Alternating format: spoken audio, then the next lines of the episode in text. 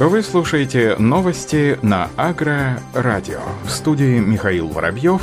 Здравствуйте. Аграрии Адыгеи завершили уборку озимых зерновых с рекордными показателями 553 тысячи тонн зерна, что является лучшим показателем в истории республики. Об этом сообщила пресс-служба Министерства сельского хозяйства региона. Собрано рекордно 553 тысячи тонн зерна. Это лучший показатель в истории Адыгеи. Ближайшие к этому уровню воловые споры наблюдались в 2006 2016 году, когда было собрано чуть более 500 тысяч. Урожайность зерна в текущем году почти 52 центнера с гектара, что также является лучшим показателем за последние как минимум 20 лет. В хозяйствах региона намолочено почти 26 тысяч тонн озимого рапса, это на 12 тысяч тонн больше уровня прошлого года. Урожайность культуры составила почти 25,5 центнера с гектара, что на 5 центнеров выше, чем в 2019 году, уточнили в пресс-службе. Сейчас в регионе проводится комплекс послеуборочных работ и пахота подсев озимых культур урожая 2021 года, добавили в пресс-службе министерства.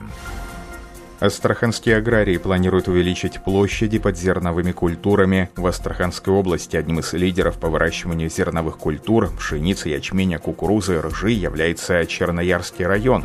Об этом сообщает пресс-служба Министерства сельского хозяйства и рыбной промышленности области. На сегодняшний день убрано почти 266 тысяч гектаров, на сено скошено 130 гектаров, урожайность доводит до 50 центнеров с гектара, уборка зерновых происходит с помощью современных комбайнов, которые позволяют более быстро и с минимальными потерями производить обмолот зерна. Несмотря на сложные климатические условия Астраханской области, зерно получается отличного качества, отмечают аграрии района. В планах увеличения площадей под зерновыми культурами в этом году уже планируется посеять тритикали и рожь в качестве эксперимента. Сельхозтоваропроизводители видят перспективу в развитии зерновых и технических культур на территории области так как эти культуры являются хорошими предшественниками все в обороте традиционных для региона овощебахчевых культур и картофеля.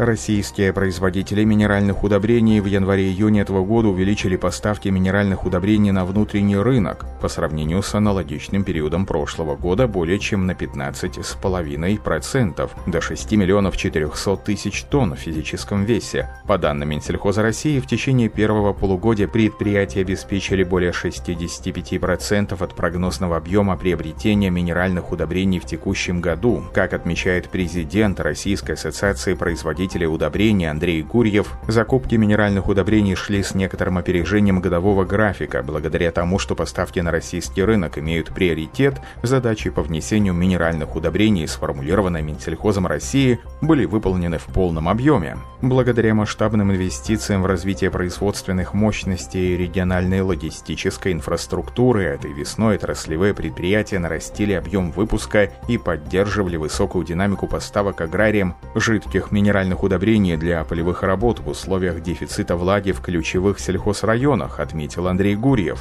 По данным РАПу, по итогам первого полугодия лидерство по суммарным поставкам всех видов минеральных удобрений на внутренний рынок сохранила группа «Фосагро» с долей почти 25%. Также в число крупнейших поставщиков вошли МХК «Еврохим», «Уралхим», «Акрон», «Куйбышев Азот». Наибольший прирост отгрузок продемонстрировали Акрон и Уралхим 30 и 22% соответственно. Как отметил председатель Совета директоров ПАО «Акрон» Александр Попов, стабильный рост спроса на минеральные удобрения со стороны российских сельхозтоваропроизводителей наблюдается не первый год. Мы готовы и в дальнейшем удовлетворять растущие потребности отечественных аграриев в приоритетном порядке, подчеркнул Александр Попов. Напомним, ранее, подводя итоги весенних полевых работ, первый замминистра сельского хозяйства Джамбулат Хатуов поблагодарил производителей минеральных удобрений за надежное обеспечение российских аграриев. По словам замминистра, растущему спросу способствует и доступность минеральных удобрений, которая поддерживается Минсельхозом России, региональными органами АПК и производителями минеральных удобрений. Российские ученые разработали уникальное по действию составу полимерное СЗР. Уникальное средство защиты сельхозрастений от патогенов разработали сотрудники Сибирского федерального университета. По словам авторов, новый препарат позволит отказаться от дорогостоящего и неэкологичного опрыскивания пестицидами. Об этом сообщает РИА Новости. Традиционные методы защиты посевов, как объяснили специалисты, предполагают обработку зерна, почвы и самих растений химикатами несколько раз за сезон. В отличие от этого, созданное в университете средство однократно помещается в почву перед посадкой, работая при этом весь вегетативный период. Эффект достигается благодаря особому полимеру, разработанному в лаборатории новых биоматериалов под руководством доктора биологических наук Татьяны Воловой. Этот материал деградирует в почве заданной скоростью, освобождая действующее вещество постепенно, что гарантирует оптимальный режим защиты растений. По словам Татьяны Воловой, наш биоразлагаемый полимер совершенно безвреден для почвы.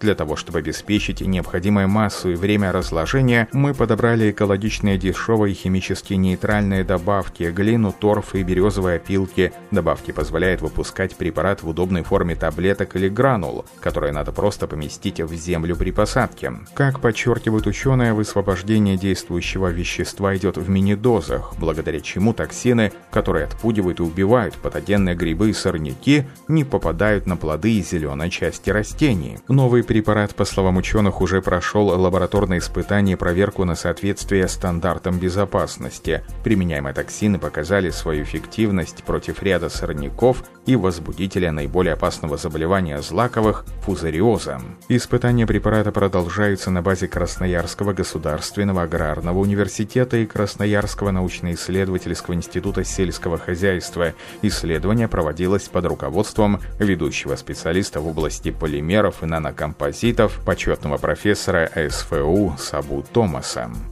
Группа ученых из США провела ряд исследований, благодаря которым урожайность пшеницы можно повысить в несколько сотен раз. По их мнению, если выращивать культуру в закрытых вертикальных фермах, можно получить в 600 раз больше зерна.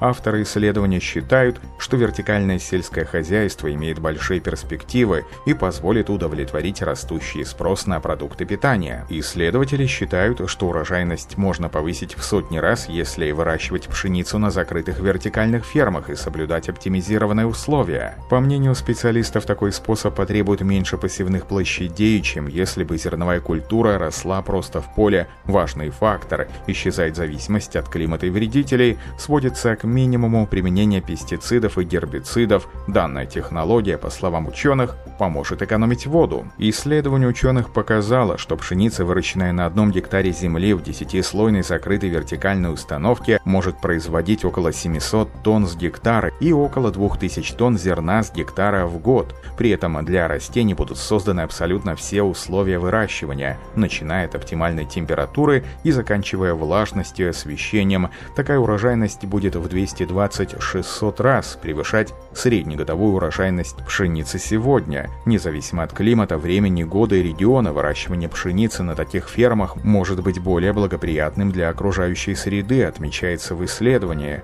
Ученые замечают, что у данного подхода есть свои недостатки, высокие энергетические затраты на искусственное освещение и прочие расходы, поэтому маловероятно, что вертикальное выращивание пшеницы будет экономически конкурентно способным в самом ближайшем будущем.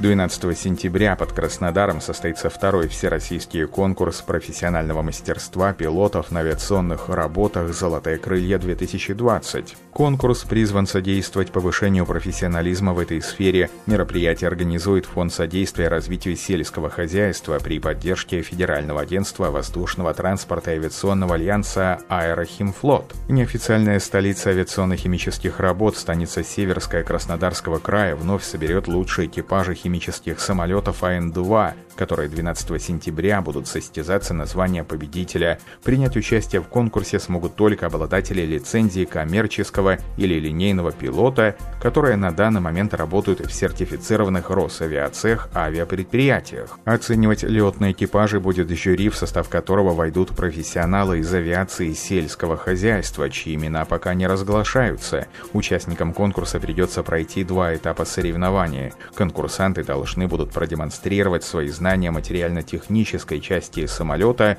руководство полетной эксплуатации и основ агрономии в летной части конкурса придирчивое жюри оценит такие элементы, как взлет, заход на гон, выдерживание гона, выход с гона, посадка и грамотность эксплуатации воздушного судна.